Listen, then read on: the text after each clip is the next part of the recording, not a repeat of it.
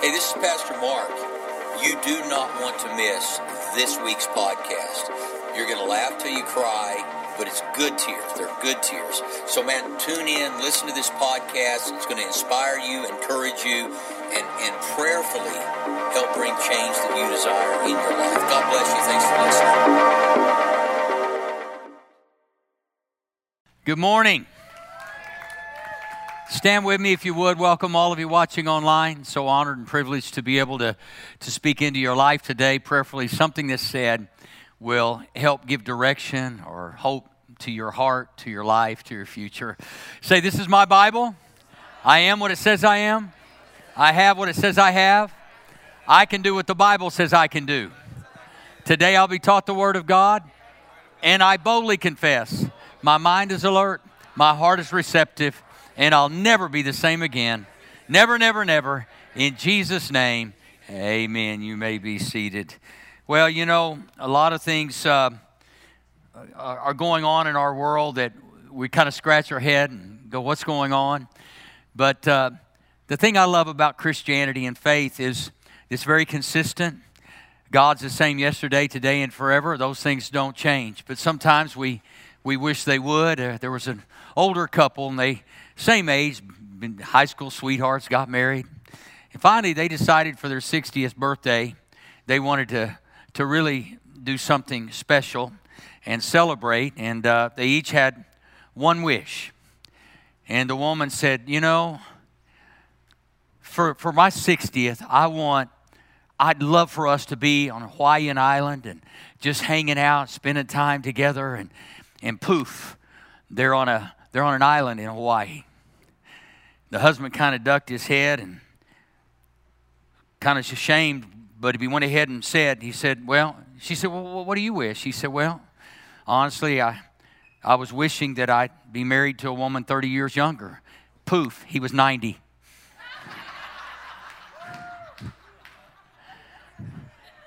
Be careful what you ask for.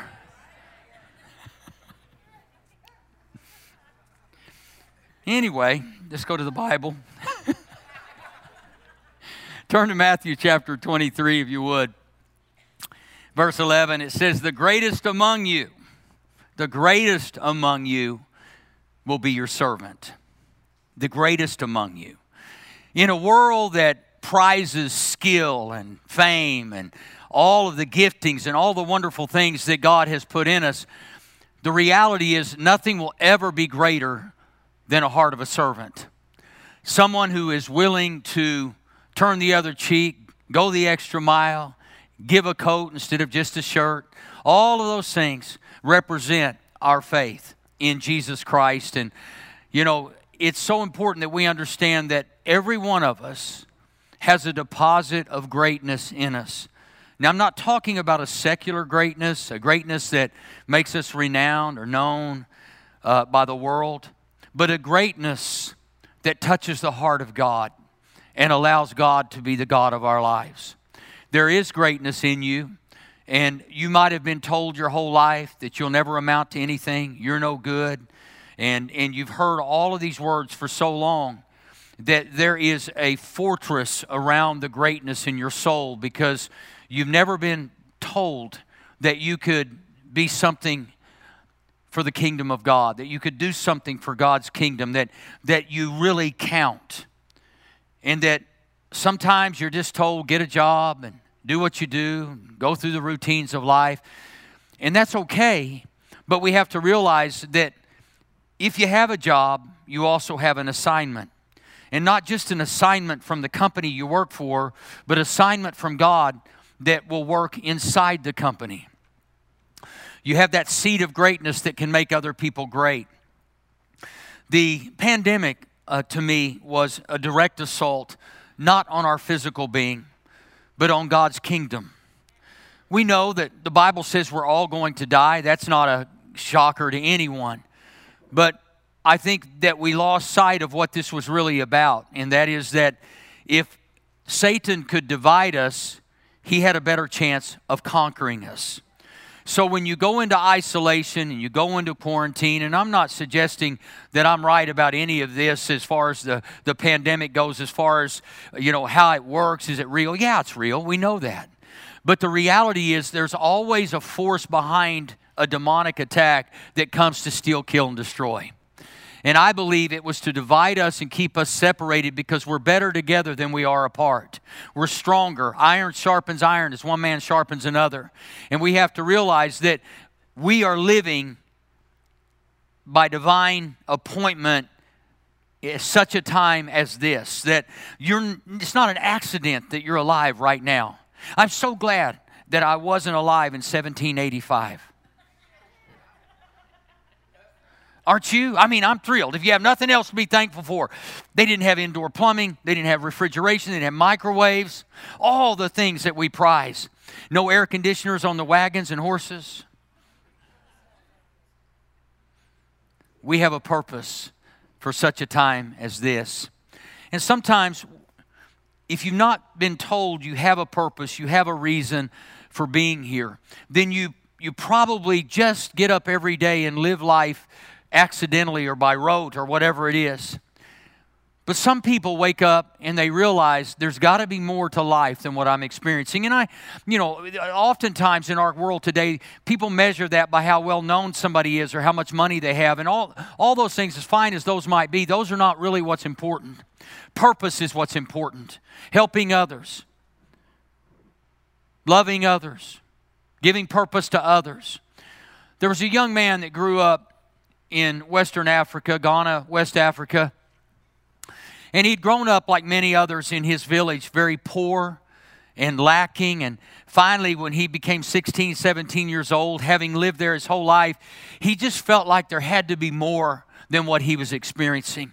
And he began to talk to the families in the village and friends and say, you know, there just has to be something more than this. And he said, I'm going to go find it. And so he one day told everybody, I'm leaving. And he left, he departed year after year after year. And finally, after seven years of being gone and absent from his friends, his family in the village, he came back into the village and everybody was so thrilled to see him and they knew why he had left and they fully expected that he was going to come back with some kind of profound wisdom or knowledge of, of what, it, what, what was out there beyond their little impoverished village and so they ran to him and they said, What, did you bring us? What, what are you coming back with? What do we need to know? And he reached in his pocket and he simply pulled out three little cocoa seeds. And they looked at him in shock.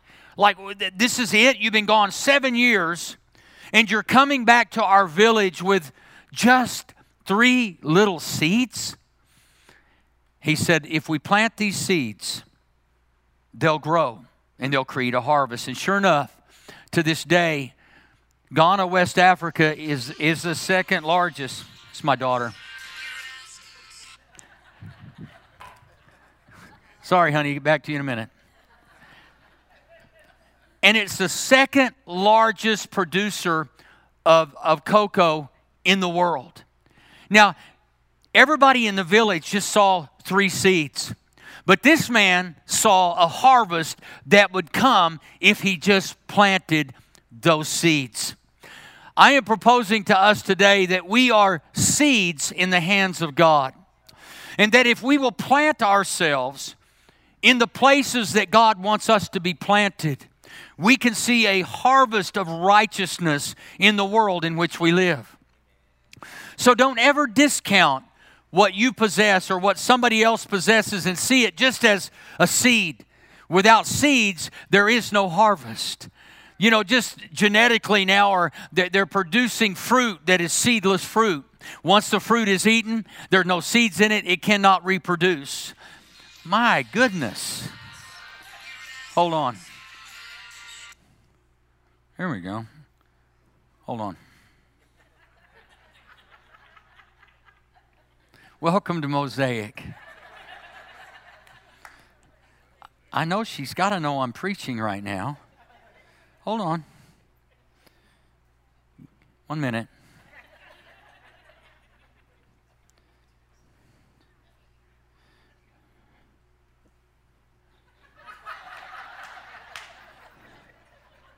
Okay. I bet that's never happened before, huh? But we are potentially, we represent a seed or a harvest to a world that is desperately in need of, of what we possess. Now, the challenge is that it takes faith and it takes sacrifice. So, number one, service keeps selfishness in check. When you're willing to serve or be a seed to somebody else in this world, you keep selfishness in check. How many of you have ever heard this question? And I think I said it last week What's in it for me? That seems to be the big question. Well, if I do this, what's in it for me? That's not a good question. God, what's in it for your kingdom? How will my choice to follow you and obey you make a difference in your kingdom? This is a question we have to ask because our world is so self consumed and everything's so convenient and everything we do and everywhere we go, it's just everything's accessible. I mean, it's so amazing to me that now we have DoorDash and Uber Eats and you don't even have to go out anymore. It's like everything comes to our front door, everything's right here. And so, what? You say, well, what's that have to do with the church? Well, that has permeated God's house. What's in it for me? What can you do for me instead of saying God's house is a place for me to do something for somebody else? God's house is a house of service, not just a house of worship, not just a house of fellowship, and those are great, but His house is a house of, of service. You know, when I was a kid, my dad never one time asked me to mow the lawn. He told me to. It wasn't like, hey, Mark, would you mind mowing the lawn? Get out there, get behind that lawn boy that has about a 12 inch cut. You know, now we got like six feet. You know, you can't even get it in the garage. No, get out there and mow the acre. Uh, uh with, with why? Because guess what? That was my house too and everybody in my house did something. Now, this generation of millennials, dear Jesus, could you take your plate from the table to the sink? You would have thought you asked them to take on Goliath. Now, I'm not trying to be mean, but this generation, we've asked too many questions. Jesus didn't say, Hey, would you go into all the world for me and preach the gospel? He said, This is a mandate and a commission. And the problem is, our ego and our pride has stepped in between us and our God. When God says do something, it's not a request. Forgive and you'll be forgiven. He said, Hey, would you guys think about forgiving? No, he said, Forgive. This is a mandate. Give. This is a mandate. Love. This is a mandate. We're asking questions and we're asking people to do things instead of pointing people in the right direction and saying, This is our responsibility. We don't just dress up, get up, dress up, and step up and come to church. We got to step in to the purposes of God and the will of God. Everyone, everyone can serve. Everyone. God has called us to play the game, not keep the score. Sometimes we're keeping score, so, well, I've done this and I did this for you, and, and now you need to do this for me.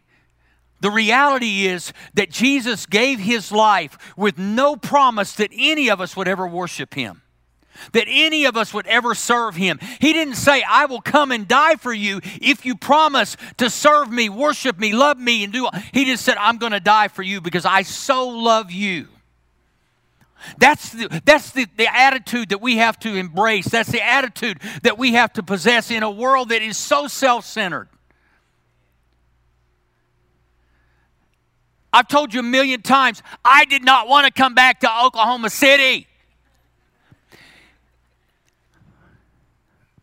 Tornadoes, wind comes sweeping down the plain as it is today. It's like if you want breeze, they ought to shoot movies here. They don't even need fans. You just stand outside and it looks beautiful. Now, I love you and I love what I do, and I'm glad to be here most of the time. But why would I come back? Only one reason. Because God said. God said, and I'm going to give him the best I've got for the rest of my life. We let our past keep us from our future. I determined that God's not keeping track of my past, He's already cleansed it. But He does have a plan for my future. And that's what I'm after, and that's what you have to be after. Most of the time, we don't know what people's future looks like, but I'm going to tell you, most of you know what their past is.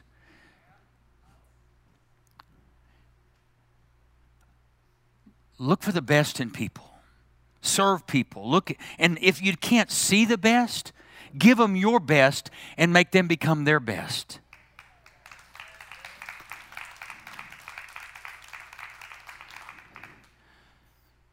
The guy that handles our parking lot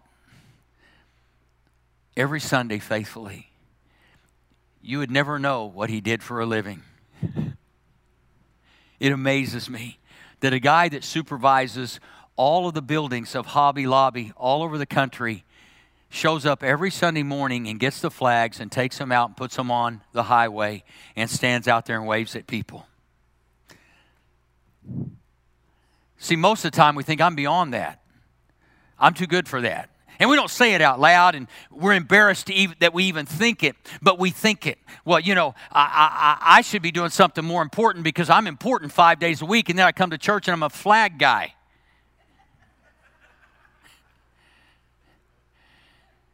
And I, I have kids five days a week. I come to church, somebody else take them. Well, maybe they have kids too.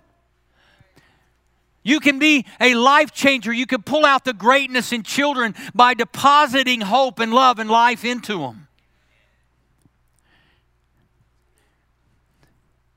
See, most of us are asking God for things that we may not be prepared to receive. Because God is preparing us for what He has prepared for us. So if you wonder maybe why God hasn't answered the prayer you've been praying, ask yourself this question God, have I become the person I need to become to do what you've called me to do. It's not that you're going to be perfect in life. There are people who didn't want me to come back saying, well, your past will keep you from your future. Only if you listen to their voices, not if you listen to his voice. Too often you're listening to the wrong voices. You can't do that. You're not qualified. You're not good enough. Your life's not perfect enough. That's not what God says. He said the gifts and callings that He has are without repentance are irrevocable. And some of y'all have allowed people that, that are not in authority and power to revoke what God's called you to do. It'd be easy for me to walk away. My goodness, I'm, I'm like the Apostle Paul, the worst of all sinners.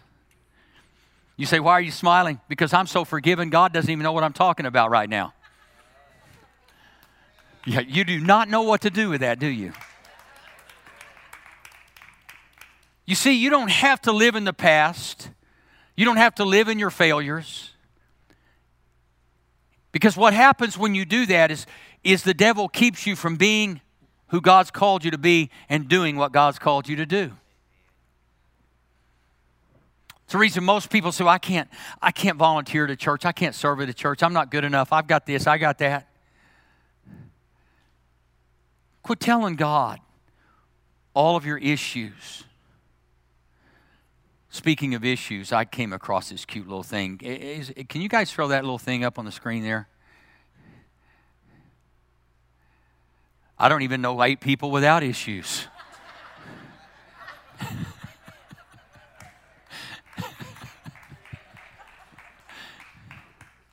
I just thought it was cute. I'm sure I'll take heat because anytime a pastor does something a little different, I can't believe you put those on the screen.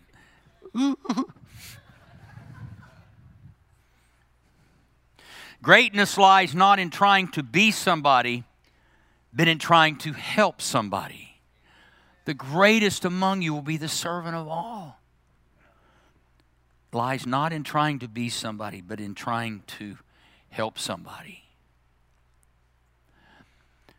Many years ago, when I was pastoring Victory Church just down the road, I didn't know what I was doing, and I, I really probably wasn't even that qualified. I, I look back and I I, I don't know why God did what He did, but He did.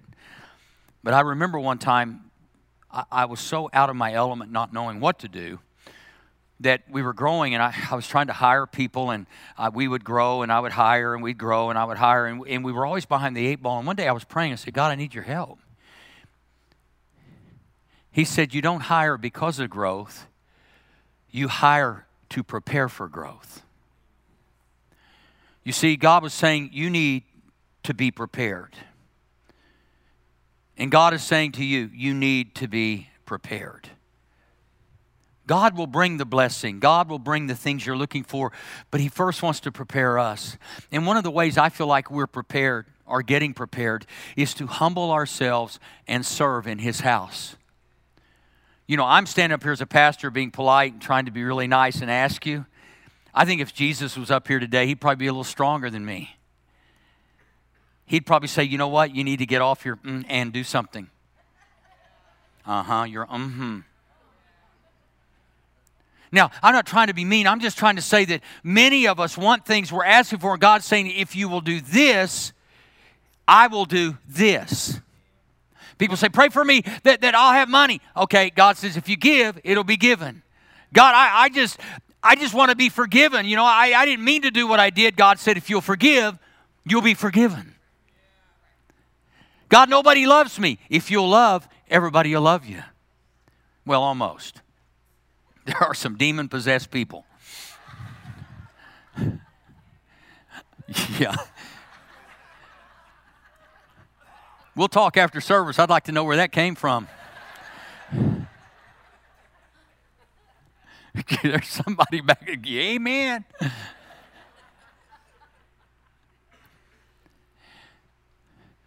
You know, all of us want to be a part of a team.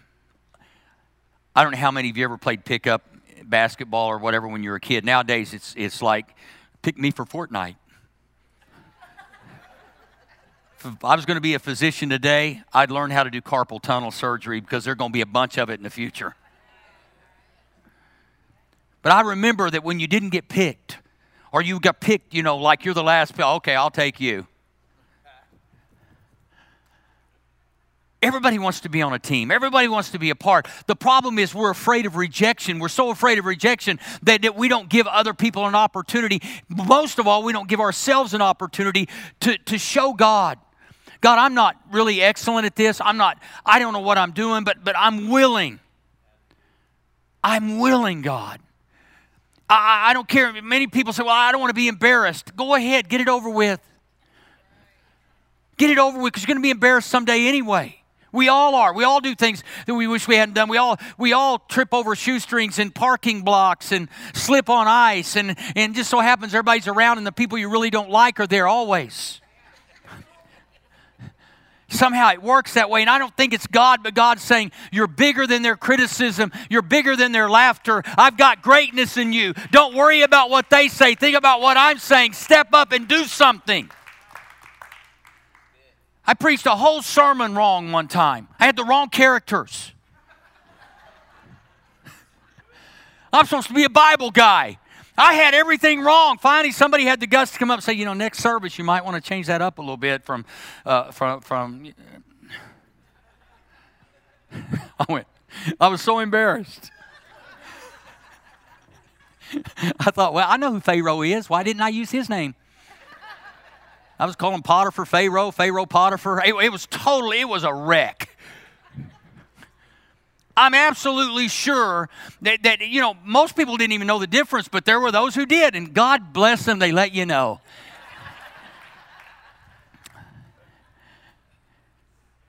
It makes you want to quit sometimes. I can't do this. I used to always be afraid in a full gospel church that somebody would pray in tongues and I'd try to interpret. I didn't know what I was doing.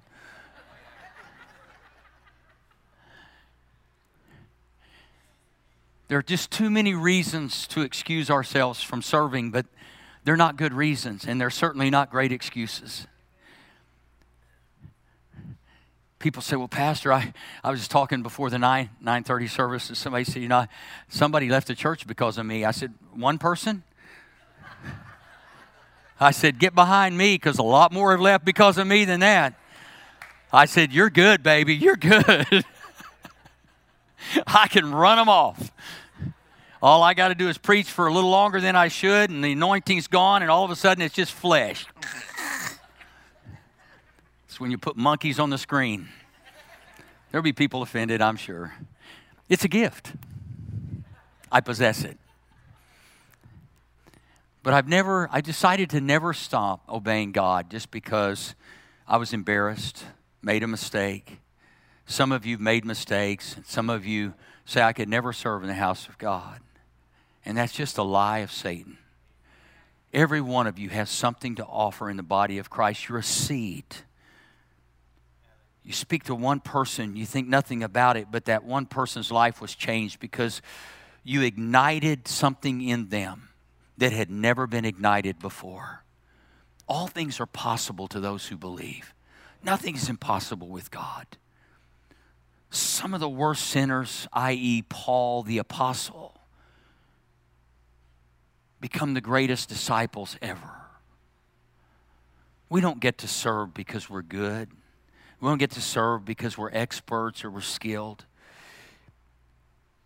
We get to serve because God believes in us and he represented service at the highest level, giving his life. Now I'm just going to get real, real strong here.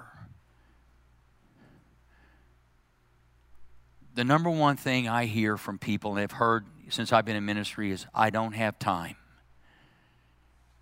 Well, you know, I'd love to serve, but I don't have time. Let me say this to you. You always find the time to do the things you really want to do. And there's not one person in here that has 28 hours in a day. We all have 24.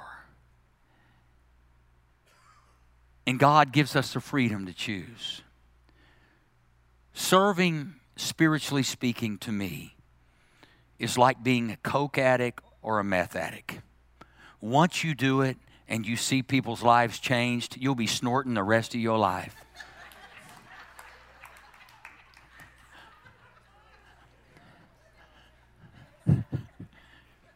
You get it, right? I just, I figured I'd let you go home with something that you would question whether or not that was really real or not.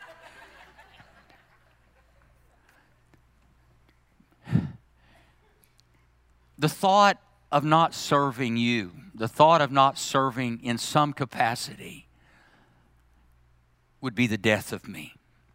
Even if I wasn't pastoring, I'm thinking of ways that I can touch people. I'm getting older. I'll, I'll never be old, but I will be older. And I've thought to myself, how long will people want to listen to an old voice? Well, it's not the old voice, it's the new revelation that people get when you sow into their lives that they can be everything and anything God's called them to be. I began to think if, if younger people won't listen to me, I'll just go to old folks' homes they don't hear well, every sermon will be out of the park.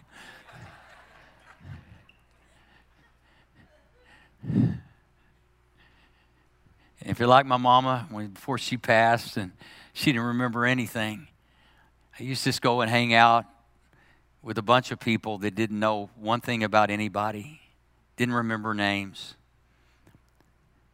But I am convinced of this that something happens inside a person when Jesus and the Holy Spirit are brought up. My mother didn't know my name for seven years. But let me tell you, I could go, I could grab her by the arm, I could sit her down at the piano in her memory unit, and I could say, Mom, she played piano for church all my life. Mom, would you play How Great Thou Art? And she could sit down and play How Great Thou Art on the piano, but she didn't know my name and she didn't know anybody else's. You see, their spirit is alive in people, but sometimes it's covered up by pain of the past and criticism and ridicule and embarrassment. But when you bring Jesus and the Holy Spirit into it, it begins to remove the dirt off of their soul and their past, and all of a sudden, something begins to happen because of that name, Jesus. I'm preparing Mosaic for what God has prepared for Mosaic. That's the reason for this message. Our worship team is so on board with revival and what God wants to do. They're amazing, wouldn't you agree? I tell you, I, I, am so thankful for Mark Ryan. I am so thankful for his leadership. I got it. You guys need to love on him whenever you see him. He has provided for us every Sunday a worship experience that ushers in the presence of God. And what a great team they, they have become. And I'm so grateful for them. So grateful for Mike Gilmore in the parking lot, who oversees all the buildings of Hobby Lobby, building and construction. I'm so thankful for all of you. I, I, I can't even go down the list of all the people that sacrifice and give their time to a church and to a fallen pastor who God raised back up. I'm so appreciative for all of you, more than I could have ever imagined. But I'm not finished, and I will not quit. And I won't believe that God will make me limp the rest of my life. I believe God for revival and restoration in our city that will show the world He is a Redeemer. He is the Redeemer He said He would be. The greatest thing about it is I can hold my head high, my shoulders back, and smile, as can you when you realize the reason Jesus came. He didn't die for your sin, He died for you. He died for you to wash your life clean and to place pers- purpose and greatness in you. Now, after this worship experience, we're having a, a, a lunch for all of you that that volunteer and all of you that want to, to volunteer or serve. And you know, I, have I've tried to be very, very transparent in all of this. I don't ever want you to feel manipulated, but we have to understand what service is, how it affects our lives, and how it affects the lives of other people. We cannot grow and we cannot reach the number of people that God may have out there for us to reach if we have 35 more kids than we have today, we don't have enough leaders. So, why would God bring people to us if we cannot serve them and help them? That makes no sense to me whatsoever, and I don't think it does to God. This church needs you, the kingdom of God needs you. The people that are looking for God need you. The people of God need you. And I'm just old enough now to be able to say with, with strength and confidence that you need to be doing something for God that makes a difference in somebody else's life, not just yours. And I know some people will get mad at me and you'll say, Well, you're asking too much of me. An hour and a half a month? Go push that lawn boy. You say, well, I got kids five, six, seven days a week. So do most of the people caring for your kids right now. These kids deserve to have a deposit. They're being, they're being wooed by a world system. And we must deposit the Word of God in them to get the greatness of God out of them.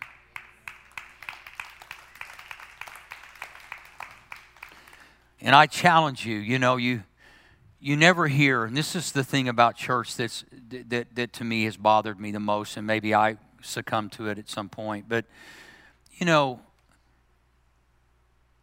any of you that have gone to the military and you got off that bus and, and there that buzz headed sergeant with a three foot chin addresses you.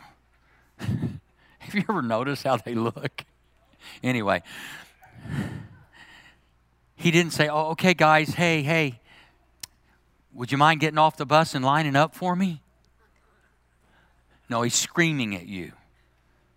He's crying out to you. He's speaking to the depths of your soul to make you somebody that you will not become unless somebody requires it of you.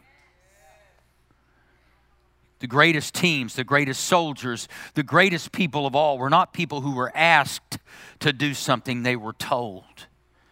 Now, I know that, that that probably doesn't fit well in a house of worship because we're called to be led by the Holy Spirit. But listen to me. We're in the biggest battle we've ever been in in the world. We're in the biggest fight we've ever been in. The sands of time are running out. And I'm not trying to be fearful. I'm not trying to be, that. I'm just telling you right now that I believe with everything in me, and I've always believed this the devil will not win.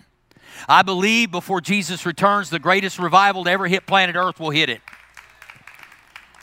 But it's going to require a bunch of us, all of us, to step up and say, God, whatever it takes, I will be a soldier in your army. I'm ready to fight the good fight, to run the race, and I will keep the faith. And if it costs me my life, so be it. I'd rather die doing your will than live outside of it.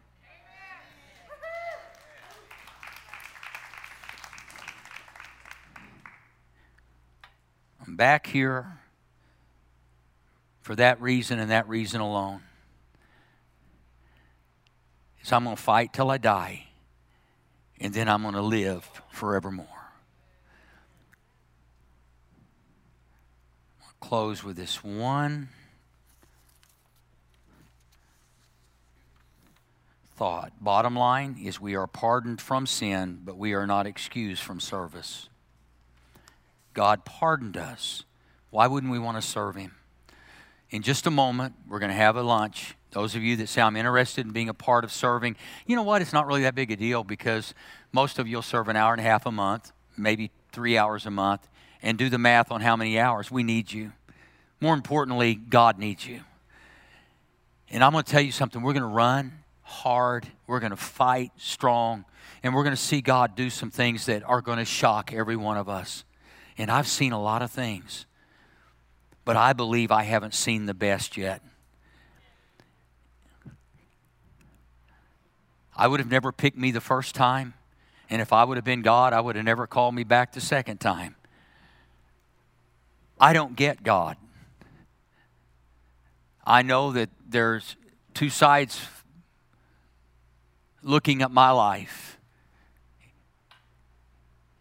And you think there's just hate in the world, there's hate in the church, and it's got to go.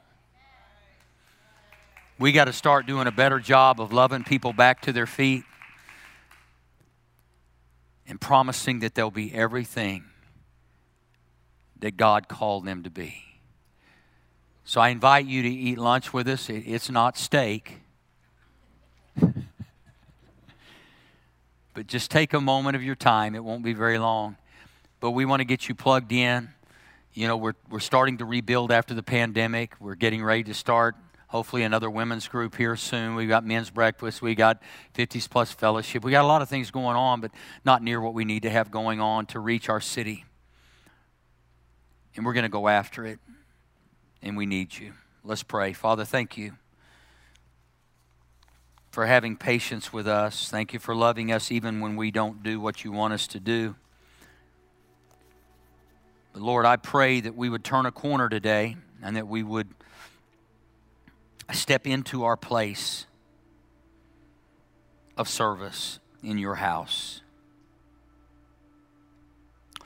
With every head bowed, every eye closed, I want to pray a prayer of repentance, of salvation. I didn't know what to do when I was young. I didn't even know what being saved was, even though I went to church. I'd never heard the salvation was simply me accepting the work of the cross. And some of you think you've outsinned the cross, that your sin is bigger than Calvary, your sin is bigger than Christ's blood, and it's not. That the only reason you haven't done anything for God is because you can't imagine that God could use someone like you, but you are a seed in the hands of God. And if you will allow your gift, your call, whatever it is, to be sown into the purpose of His kingdom, there will be a harvest around you of righteousness. God loves you. That's never the question. The question is do we love God? Let's love God today. Pray this prayer with me. Say, Father God, thank you so much for sending your only Son to die on the cross for my sin. Jesus, thank you for giving your life for me. Today I give my life to you. I repent of my sin. And I thank you, Jesus, that today I'm saved, I'm born again, I am forgiven. Amen. If you prayed that prayer to recommit your life to Christ or just to come to Him for the first time, I want you to text the word SAVE to 405 500 1310. Do it right now. Don't wait, you'll forget the number. 405 500 1310. Just put saved in there. We get that. We pray for you.